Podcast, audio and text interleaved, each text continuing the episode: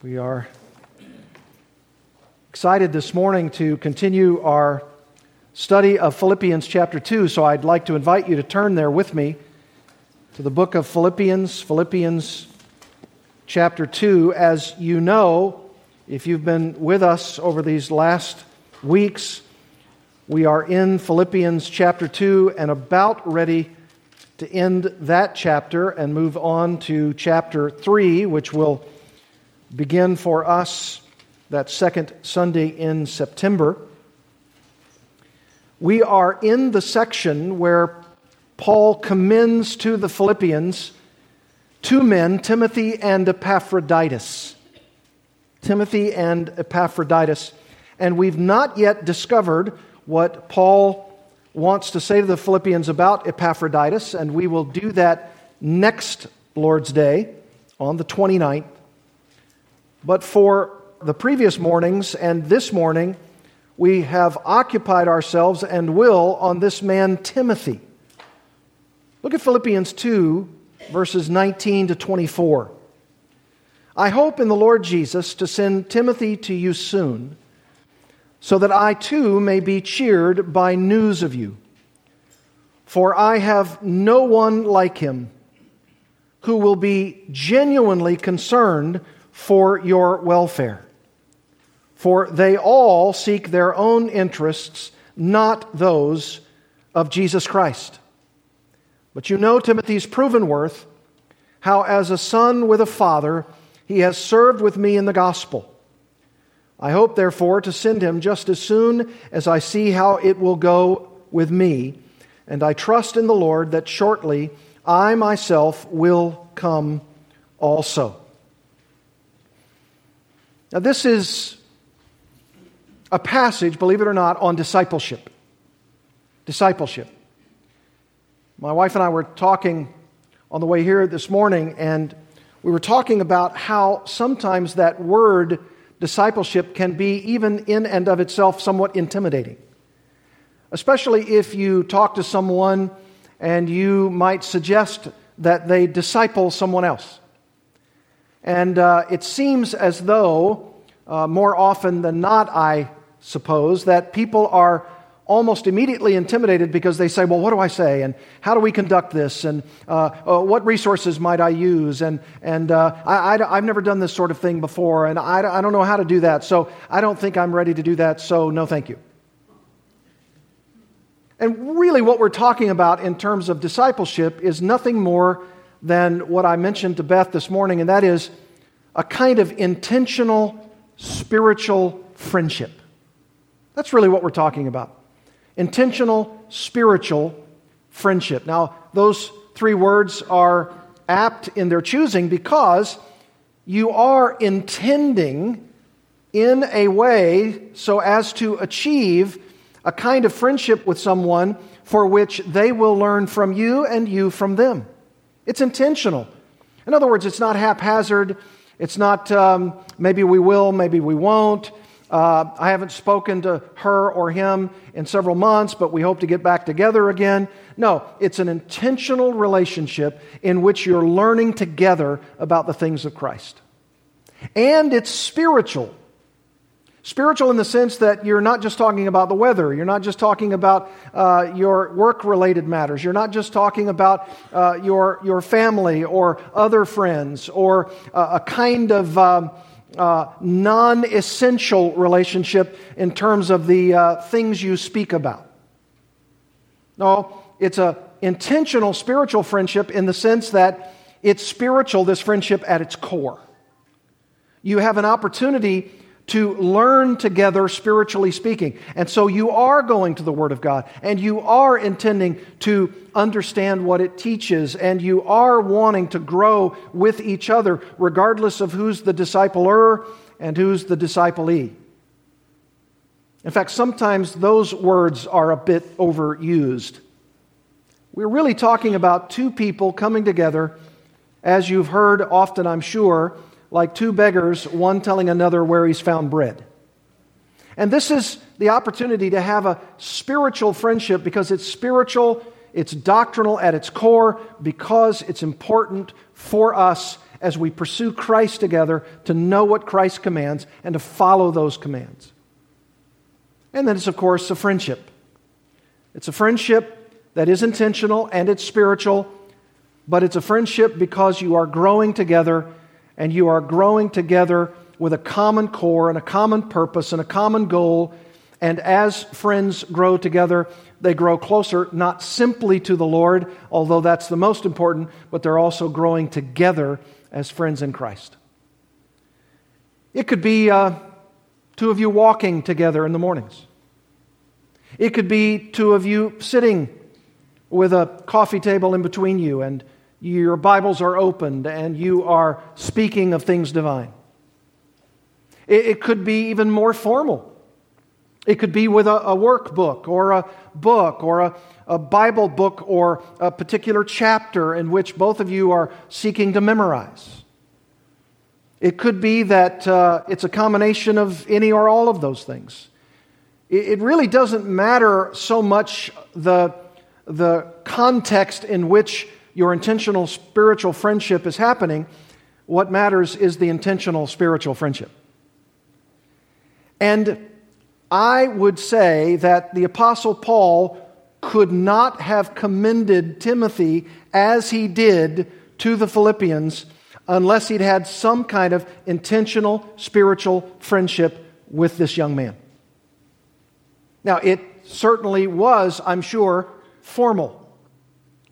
But I'm also assuming, because they didn't have the kind of transportation that you and I enjoy, that in their walks together for hundreds of miles, they were redeeming that time by their talking with one another on the way about the things that matter most. And I'm sure because of Paul's revelations from Christ himself, that Paul, as that senior man, not only chronologically, but also that man who'd received such revelations, was also that one who was taking the initiative to tell Timothy, here's how the Christian life is supposed to be lived. Here is how Jew and Gentile have come together. Because remember, I told you that Timothy's mom and dad were mixed. That is, one was a Jewish side on the parenting, and one was the Greek side of the parenting Jew and Gentile. And I'm sure Timothy would have a lot of questions about the Jew Gentile question. And I'm sure Paul also continued to say to Timothy, Give me your prayer requests so that I can pray for those. Timothy, you're my son in the faith. I long for us to be together, but I also know that there are some exigencies that you and I ought to understand about my need to commission you to go over to a place like the Philippian church to check on them because I'm incarcerated here in this Roman jail.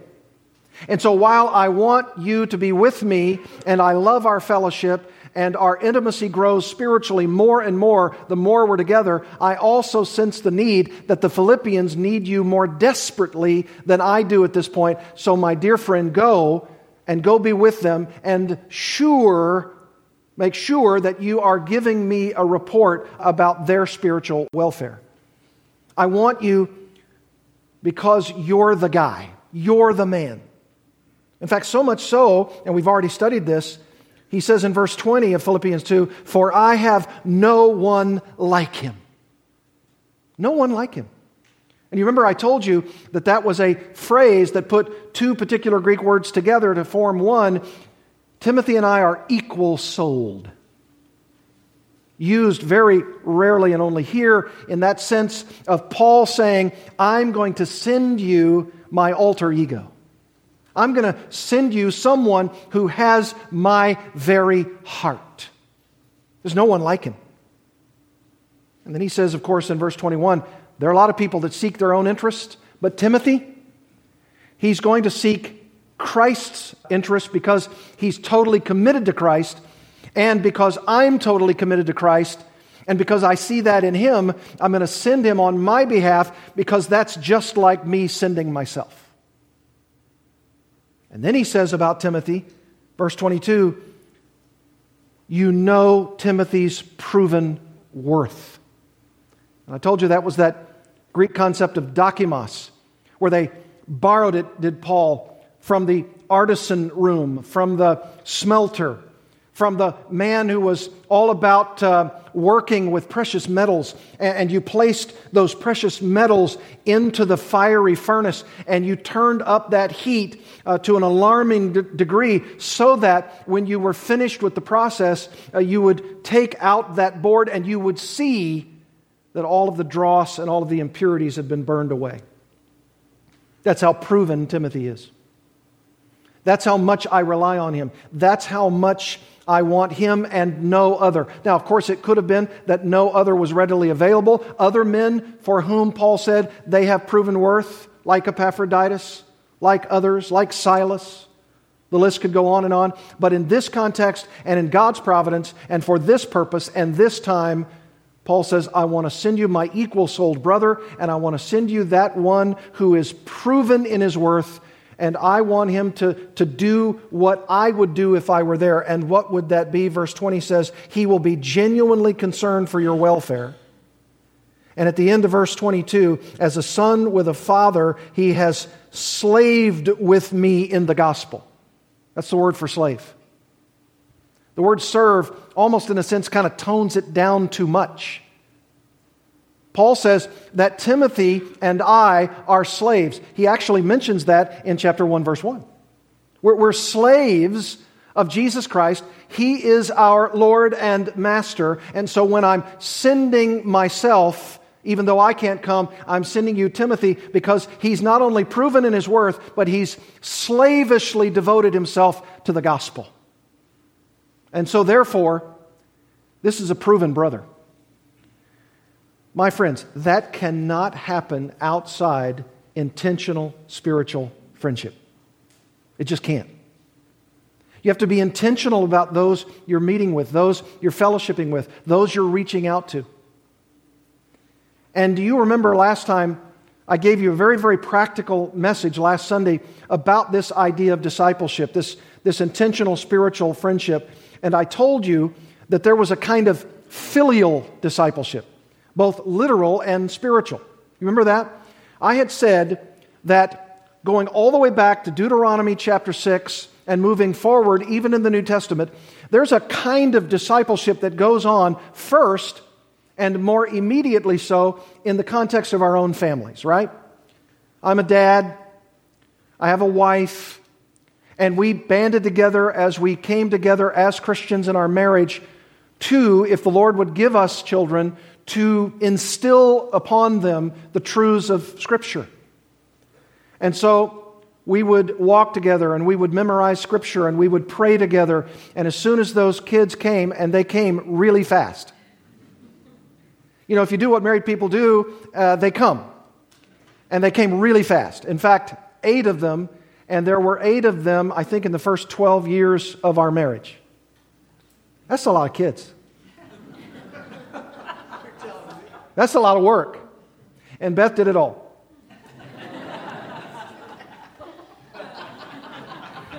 I'm not kidding.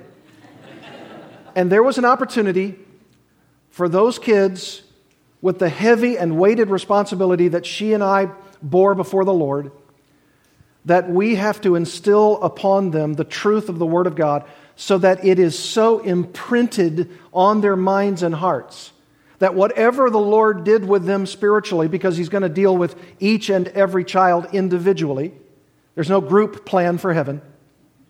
And whatever the Lord would do, the Lord would have to do in each of their individual human hearts, but that we were responsible for the instilling upon that heart and upon their minds the opportunity to at least know who God is on a biblical level, on a situational level, on a practical level, and that we would pray that God willing, He would match this kind of spiritual, intentional discipleship onto their souls so that in God's perfect timing and by His will, if He were to open up their spiritual eyes and ears to understand the gospel, they would have all of that previous reservoir of truth to build on. And we were not perfect by any stretch of the imagination but we did endeavor to try to be faithful. And I think, on a literal level of this kind of discipleship of your own children, is utterly paramount for the church. I've joked with people, well, why did you want to have that many kids? I said, well, for it's the greatest propagation of the gospel. because they have to come to church. Because I command it so. And I get 18 or so years of preaching directly at them. In fact, I'm looking at some of them right now. And I'm so grateful to God that they're not only here because I asked them to for many years in a row, but they want to be here. They want to be here. They want to learn. Now, take that, what we called literal filial discipleship, and move it into the spiritual dimension. For even if we're not talking about our literal children, we still are talking about friends and fellows in the gospel men and women for whom that spiritual discipleship ought to still be continuing. Where we're meeting with each other and we're praying together and we're reading scripture together and we're memorizing God's word together and we're imparting truth together. In a sense, whether you're talking about literal or spiritual discipleship, all of the principles are transferable. They really are. And I told you in this filial discipleship that there was an opportunity for us to see a number of things, especially about the life of Christ and how you should learn Christ and how you, you should love Christ, and then transfer that to your friends. When you and I are discipling others, it's just an opportunity for us to be who we are in Christ, growing in Christ, and doing our best to make sure that everybody in our sphere of influence is also hearing about our love for Christ. Which means there's an accountability that you and I, if we're endeavoring to live for Christ, then we ought to live for Christ not just when we're with them, but also when we're away from them because we don't want to be hypocritical. We want to be the same as who we are in the church as we are in our home. The same who we are in the job as we are in the church. And so, that can be, I admit, somewhat august, somewhat challenging, somewhat intimidating. And the easiest thing for people to do at times is to say something like this well, I don't, I don't know as much as so and so, and I'm intimidated by that, and, and I'm not sure I'm ready to be the discipler. And that's what you centered in on last week uh, what it means to be the discipler, whether you're nurturing your own kids or you're nurturing others in the body of Christ. And, and uh, you know, you said some many wonderful things. In fact, someone emailed me and said, I did notice this last week. Your message was so practical and so pointed that several times I could hear a pin drop. And my response to that is, you know, that's the, that's the case because all of us understand that deep down in our hearts, even though we might assume we're not up for the task, we know we're really responsible to do it. We're really responsible to do it. And if someone says, but I don't know a whole lot, and I've said for years, then find somebody who knows more than you do and ask them to teach you what they know. And there's always going to be someone who knows less than you do. So after you've found somebody who knows more than you do and they teach you what they know, then you turn around and teach somebody who knows less than you do what you know that you didn't know before. Does that make sense? That's really what intentional spiritual friendship is. You, you don't have to call it discipleship. You could call it nurturing. You could call it friendship. You could call it fellowship. You could call it learning. You could call it growing. It, it doesn't matter what term you use, what matters is that you're doing it. And what you do when you get together, and of course, we're talking about men with men and women with women, we're talking about the sense of showing each other who God is, what He's like, and what He's done in your life. That's, that's really all we're talking about. And last week was all devoted to the concept of what the discipler should be like. And this morning, for the rest of our time together, I want us to focus in on what the person discipled is seeing. Who are you as a follower? So, if last time the idea of filial discipleship was our first outline point, today it is this. I want to call it faithful followership. faithful followership. Everybody's a follower. Just because I'm the preacher here, just because I have the title pastor, senior pastor, it's not as though I don't follow anybody. That's not true. If I were to say to myself, well, I've learned it all, I've got it all wired now, I'm not going to follow anybody, that would be the first time that I would probably, even if I didn't perceive it at that point, realize that I'm lost. If I'm not following somebody, then I'm going to get lost. I'm going to lose my way. I'm not going to be able to, to challenge somebody to be led by me if I'm not also myself following someone. It's not like uh, I get to sort of, uh, you know, skip the discipleship process and say, oh, I just follow Christ now. And there might be somebody out there like that. Who, they think they've hit some kind of zenith position spiritually to where uh, all mortals uh, don't, don't really measure up to, to this guy who's a leader and never a follower. Not so. Not so. The people who come by my garage and see all those books and they they came by yesterday and somebody stopped and he walked in and he walked up to me and said, Gee whiz, there are a lot of books here. And my standard answer is the same every single time. And I really mean it, even though they laugh. And what I say is, There's so much I don't know. And these are my disciplers. I'm, I'm following them. I, I pick out a resource that absolutely does nothing but slay me spiritually. And I read that book. Most of my disciplers are dead. And that's okay.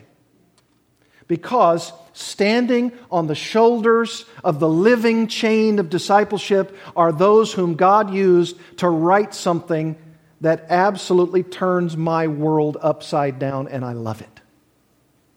I'd rather do that than anything else.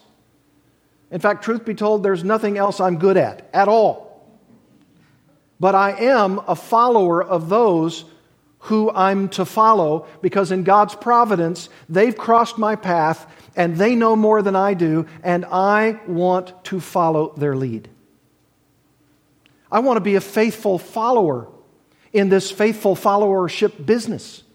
So I'm the same as you. I'm just following maybe in a little bit of a, a, different way. I'm also following my fellow elders. I'm following them. I follow how they conduct themselves in meetings. And there are meetings that go by in which I say, I'd like to be more like that. I'd like to respond more like that. We're following both living and dead disciplers in a way in which God continues to teach us. Do you want to hear some principles this morning about being a faithful follower? Let's go. Look at Philippians chapter 2, verse 21. We're right there. Like a son to me as a father. Find out who your dad is. Find out who is that person that you can be close to who's like a father to you. And like a son, do everything within your power to learn everything you can from your dad. Spiritually speaking, find the people that you can have access to and plead with them to disciple you, to nurture you, to teach you, so that you may follow them faithfully. Be proactive, be intentional. Be an aggressive person when it comes to reaching out to others. And might I add this? It could very well be that the most important aspect of being a son or daughter of a spiritual father or mother is consistency. Consistency. Don't be there one time and off the next three, and then back one and then miss the next two. Do your best to say to oneself, self, be faithful by being consistent. That's the first thing. And it's hard. I mean, we have that men's group at 6 a.m. in the morning. It's hard to get up. I mean, you got to get up early, and if you're like me, your hair is a total rat's nest, you got to get in the shower. And you got to get out of the shower, and then you got to get in the car, and then you got to drive, and then when you show up, you got to be there. I mean, really be there. I mean, be there in spirit as well as physical, right? And you're there because you want to be there. And if you don't want to be there on a particular morning or whenever it is, or whenever you might be meeting, or whenever the, the, the schedule uh, where the two of you or the four of you, you're, you're committing to it, resolve in your heart to say, unless it's absolutely necessary for me not to be there, I shall be there. Because I know that I need this. Pray that God will give you the spiritual fortitude to be consistent, to do everything you can. Now, all of us know there are vacations, there are sicknesses, there are providences that don't allow you to be there. But don't make a particular excuse a providence. Don't say to yourself, you know, I intended to be there, but you know, and then you know in your heart you don't really have a good reason. You don't really have a good reason. Be a faithful follower by being like a son to a father, like a daughter to a mother. One of the things I'm so grateful to God for, that is, in the midst of Beth's cancer diagnosis, her daughters and her daughter in laws are wanting to spend as much time with her as possible. So on Monday nights, they've been trying to get together, those who can, and they have been trying to get as close with her as possible because of the circumstances. But isn't it true, and shouldn't it be the case, that we don't have to receive a diagnosis of something like that in order to have that kind of heart? That I want to be with you. I want to spend time with you. I want to be in your life. I want your life to rub off on mine.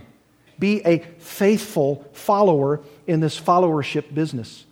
And then listen to this passage, Luke 6:40. I quoted to you last time, Luke 6:40. This is what the Lord Jesus himself said, "A disciple is not above his teacher, but everyone, when he is fully trained, will be like his teacher. Now, isn't that the whole point of discipleship? To be like the one who's discipling you. Of course. And when Jesus says you are fully trained, you will be like him, you will be like her. Now, for our context, since we're not the Lord Jesus himself, when we disciple people or nurture them or spiritually befriend them, they are probably going to be like us, both good and bad, right? And, and in a sense, that's that sort of um, one step removed of discipleship between the Lord Jesus himself. But if you take the Lord Jesus and His Word, the truth of His Word, the entire Bible, and you use that as your collective frame of reference, if you're talking about just one to one or one to three or whatever it may be, then both of you are trying to be like Him. Both of you are trying to aspire to godliness for Christ. And we don't have to go far in the Bible when we see this concept of how we, if it's one to one or one to three, even the discipler and even the disciples, we don't have to go far in the Bible to see that there are passages that tell us that our ultimate example, our exemplar, is Christ Himself. I want you to turn in your Bibles to Philippians 2 5. Philippians 2 5. Just a page, maybe, or maybe it's on the same page as Philippians 2 21 you remember, of course, that it says, Philippians 2 5, have this mind among yourselves, which is yours in Christ Jesus. What mind is that? It's a mind of humility. Because you remember, Jesus the Christ, the Son of God, the second person of the Godhead, left the abode of heaven in order to make of himself nothing, so that he might, in humility, become a man to live this journey on earth as a man and to die a very painful death through his obedience and through his humility so that you and I can have the same mind in ourselves as a local congregation. And that mind is the mind of humility, which is to say, not only should I be consistent, but I should be humble that says, I need people's help in my life. I need disciplers in my life. I need someone who will come alongside me. And I may not know as much as they do, and that's okay. That's why I'm seeking them out. I'm already acknowledging that there can be a level of discipleship where I'm admitting that they know more. And when I say they know more, I don't mean just they're packed with knowledge, their heads are full of facts. I'm saying that their level of maturity, their level of growth, their level of Christ likeness is so evident to me in such a way that I'm saying I want a lot of that to rub off on a lot of me. I want the humility of Jesus Christ to be evident not only in myself, but in this local church. The exemplar, the model to follow is Jesus Christ. And you remember I told you last time? We can get so carried away with this discipleship idea that sometimes the discipler might be trying to say, maybe not in so many words, and maybe at sometimes not even intending to do so, but they become the most important person in your life. And they shouldn't. Christ is the most important person in our life. So as long as that discipler is pointing the two of them to Christ, and as long as the follower, being faithful, is seeing through such a human being to Christ, we're on the right path. We're on the right path. And the way you do it is through humble obedience. Through humble obedience. And you do it through spiritual attitudes. Let's, let's call it that. The, the kind of humility that we're talking about and the kind of humility that Paul speaks of here in chapter 2. Look at verse 2. Complete my joy by being of the same mind. What, what kind of mind? Having the same love. Being in full accord, that's unity. And of one mind, that's harmony. Do nothing from selfish ambition.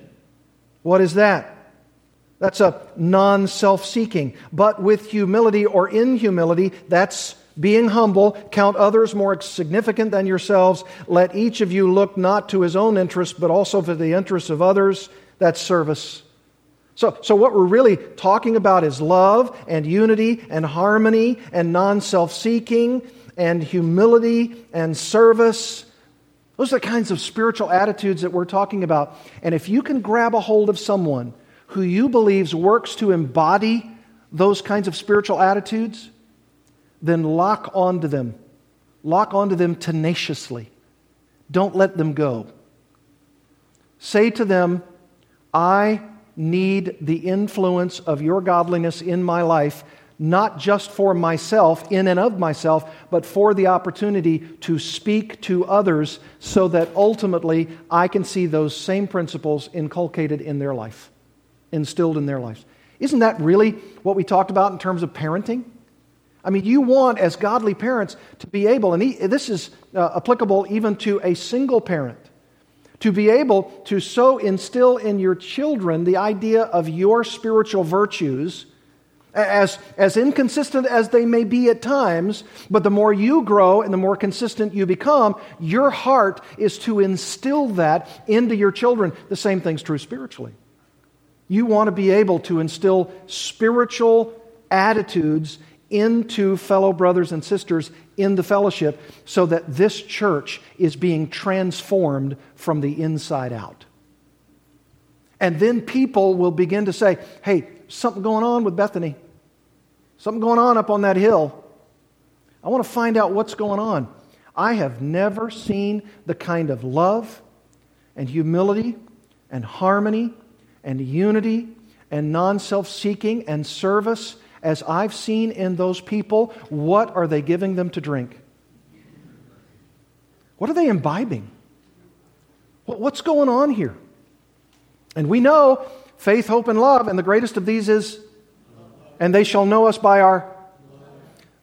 That love will give the kind of spiritual attitude fruit that will make other people want to come here so that they could find out how to love like that. This is critical. And this is, this is Christ. That's who he was.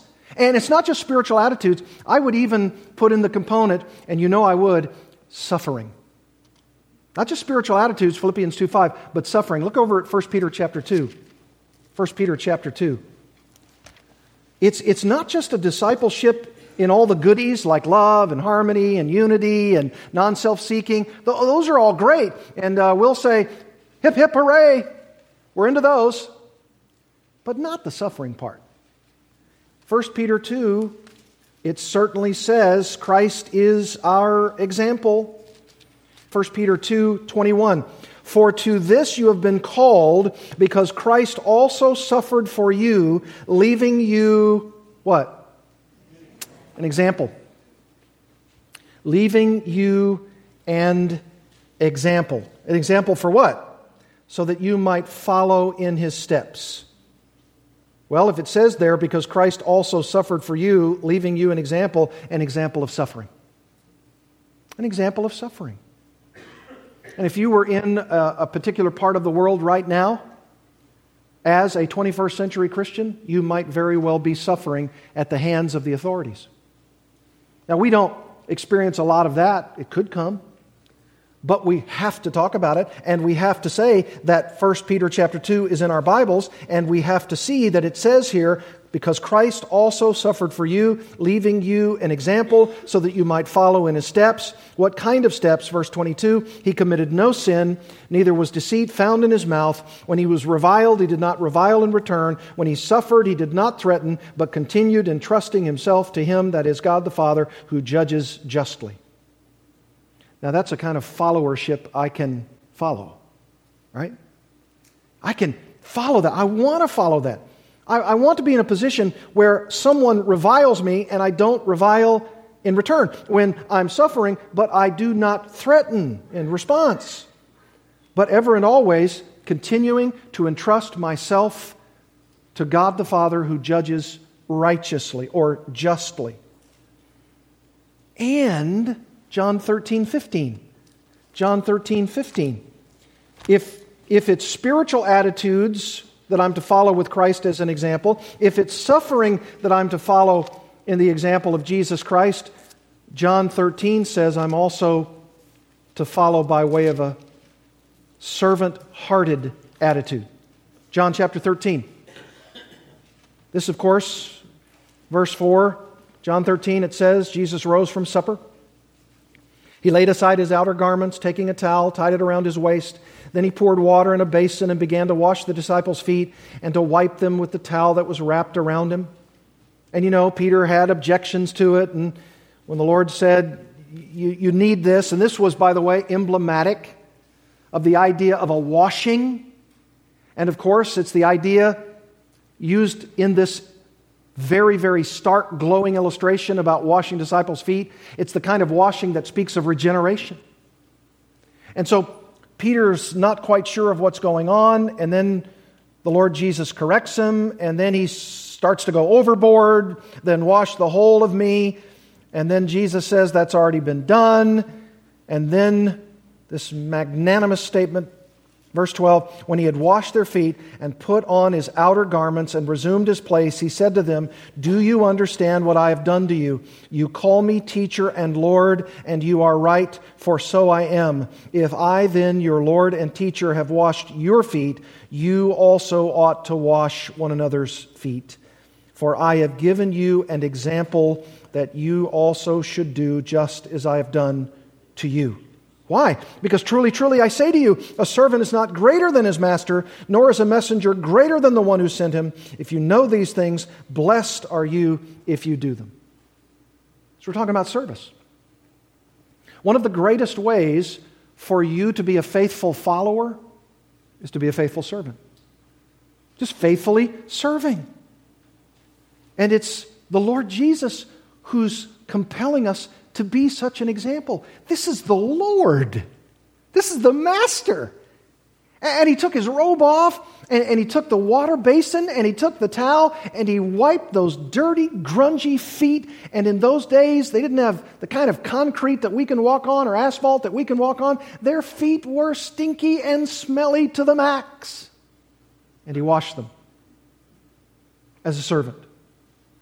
And he was giving himself as the ultimate example because in a few days from there, his service would also include giving up himself in violent sacrificial death. And this is the art of serving one another. With the idea of suffering if need be, and with the kind of spiritual attitudes that are to be ours in Christ. No wonder Jesus is the ultimate example. And you say, well, but I got a problem. And here's my problem my problem is I'm not Jesus, and neither are you. And you'd be right.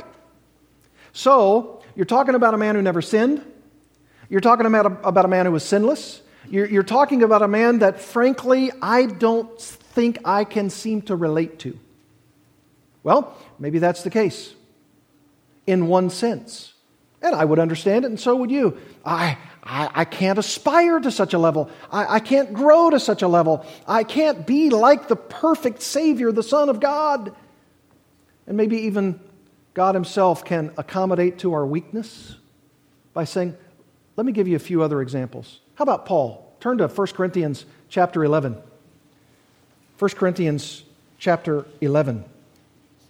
This is, this is what Paul says, and apparently, under the inspiration of the Holy Spirit, he can say it without guile. He, he can say it without equivocation. He could say it with utter sincerity. And what he says in 1 Corinthians 11 1 are these words Be imitators of me as I am of Christ. Uh, there, there is a living legacy. There, there is a living chain of discipleship, and it goes from Christ, the very perfect one, to Paul, the sinful one the one who actually labeled himself the chief of sinners, the one who said about himself that I am battling with my humanness, my remaining sin, the sin of my heart, every day. Now, I can relate to a guy like that. And he says, Be imitators of me. Imitators, mimetas. Be a mimic. Be a mimic of me. Now, he qualifies it as I am of Christ. He's not saying that he's the ultimate perfect exemplar. No, but he is saying, I am an example. I'm an example that you should follow. And what kind of example? Look at chapter 4 of 1 Corinthians. Here's an example. This is what he says about all of these ministry agents, all of these disciplers and he says, 1 Corinthians 4 1, this is how one should regard us. How should they regard us? As servants of Christ and stewards of the mysteries of God. Moreover, it is required of stewards that they be found what? Faithful. Faithful followership. We're not talking about perfection, but we are talking about faithfulness. Just being faithful. Just endeavoring to put one foot in front of another so as to be faithful. That's what we want to do. I'm not even asking for anybody to do something outside of what the Word of God already commends them to do. And, and Paul must have thought the same thing. Now, he must have thought, now, I'm not asking you to go beyond what Scripture says. I know this because look at verse 6. I have applied all these things to myself and Apollos, that's another one of the brothers in the faith, for your benefit, Corinthians, that you may learn by us not to go on or beyond what is written. Hey, Scripture alone.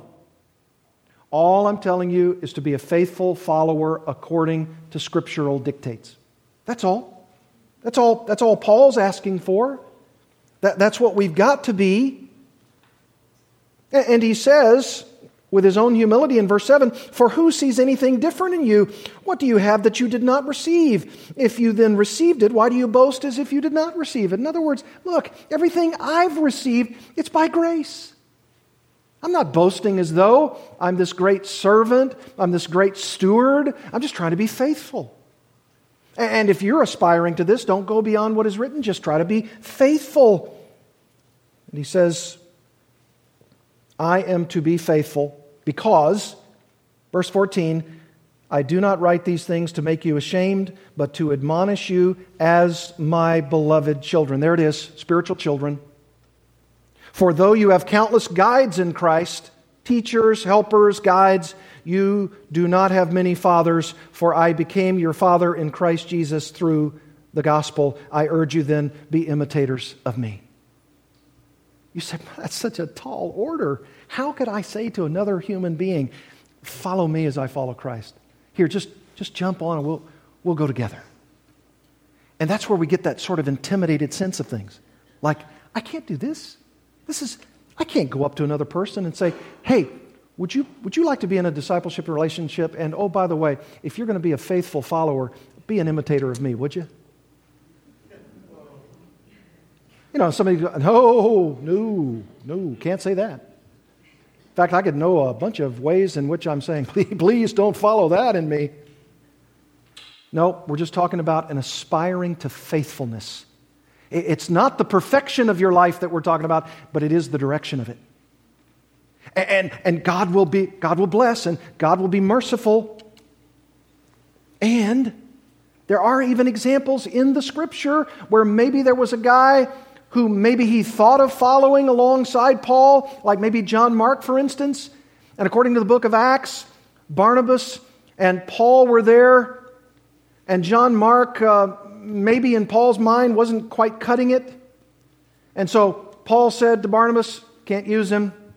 My paraphrase, can't use him.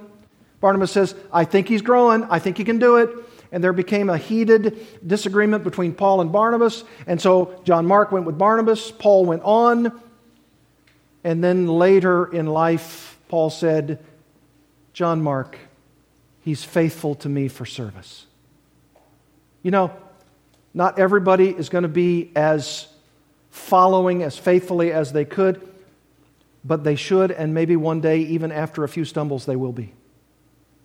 And you can do it and you can be a faithful follower. And upon what basis? Well, guess what? Peter ended up being the guy to disciple John Mark. And when John Mark wrote the Gospel of Mark, it has Peter's footprints all over it. And, and Peter worked with him. And, Peter, Peter had his own problems, didn't he? And yet John Mark followed, and there was a discipleship relationship. And you know how I think that discipleship relationship went, turn over to 1 Peter chapter 2, and I'll tell you. I'll tell you how it worked. Because this is an amazing thing. I want you to see that followership is a ministry of being reminded. It's a ministry of being reminded. I mean, we need that constant reminding about faithfulness, about obedience, about loyalty, uh, we, we, we need to be faithfully taught the word and reminded about the word time and time again. And look what Peter says in 1 Peter chapter 2. He says so very clearly, verse 2 like newborn infants, long for the pure spiritual milk, that by it you may grow up into salvation, if indeed you have tasted that the Lord is good. And, he's going to remind them about that in fact, he says it in verse 12 Keep your conduct among the Gentiles honorable, so that when they speak against you as evildoers, they may see your good deeds and glorify God on the day of visitation. This is discipleship. This is evangelism. This is you and me taking ourselves and doing what we can do so that we can remind others and preach the gospel so that they can get it and they can understand it. You say, well, where's the reminder part? Look at 2 Peter chapter 1. 2 Peter chapter 1, verse 12. He says, Therefore, and I'm sure John Mark was in this, therefore I intend always to remind you of these qualities, though you know them and are established in the truth that you have.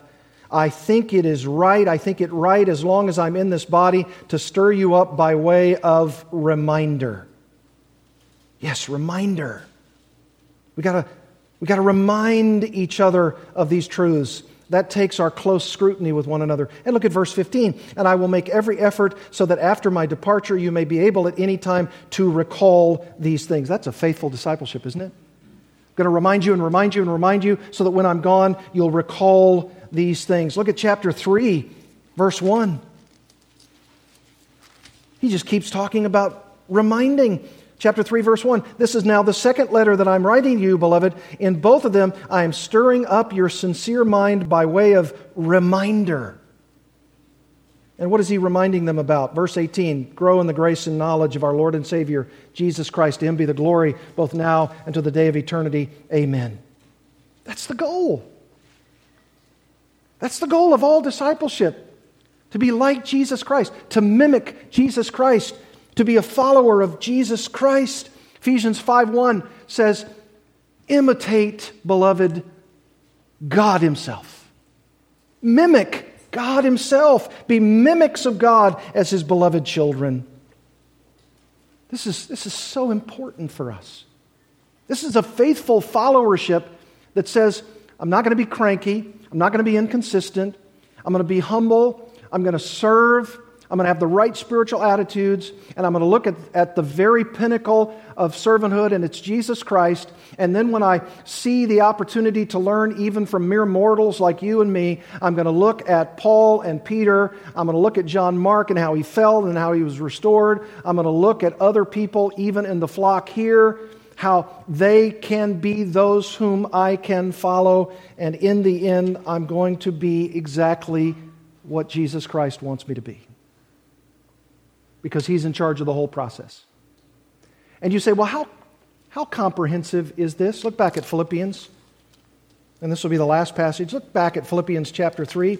You want to see the comprehensiveness of this discipleship? Here's the comprehensiveness Philippians chapter 3. Look at verse 17. Philippians 3:17 Brothers, join in imitating me and keep your eyes on those who walk according to the example you have in us. What a tall order. Join in, intim- in, in, in, imitating me. Keep your eyes on those who walk according to the example you have in us. Well, what, what, what, what, what kind of idea is this? How comprehensive is it? Look at chapter 4, verse 9. There's no, there's no comprehensiveness outside of this comprehensiveness. Philippians 4 9. What you have learned and received and heard and seen in me, practice these things. That's everything, isn't it? I mean, what you've learned, what you've learned from me, and Timothy, and, Epaphroditus, and your own beloved leaders, what you've learned and not just what you've learned, what you've received.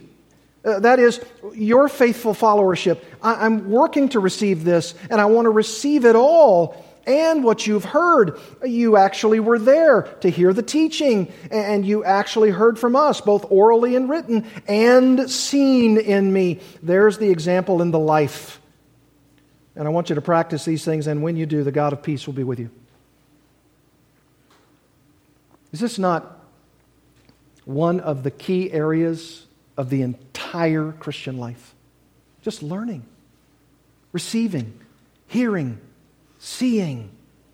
This is critical. And when you and I aspire to do it, the church grows and God is glorified and people are matured. And the very thing that Romans 8 28 and 29 says and God will work all of these things for our good. Verse 29 And what is the purpose of that good? So that you and I might be conformed to the image of His Son. This is discipleship. And it can come in a myriad of ways and in a myriad of packages, but when it comes, it comes by God's grace, for His glory, and for the conformity of our lives to Jesus Christ. That's the goal. And if you and I are willing to do it, this church will not only have never been the same, it will experience new vistas of growth so that this valley, the Conejo Valley, will in fact itself never be the same because of our witness and the imitation of Jesus Christ in our lives. Amen? Let's pray. Father, this is, this is a grand narrative. this idea of discipleship, this concept of who and how we're to be learners from others and how faithful we are as a follower. May it be, sovereign Lord, that you and I can be faithful followers of others, including, most importantly, our Lord Jesus Christ, and those who promote him and those who follow him, so that we might mimic them as they mimic Christ. May this bold example of Paul saying, Timothy, there's no one like him. He has proven worth. May we find the Pauls and Timothys of our age, and may we follow them, and may we ask for followers to follow us. To the glory of God, for the conforming of our lives to Jesus Christ, in whose name we pray. Amen.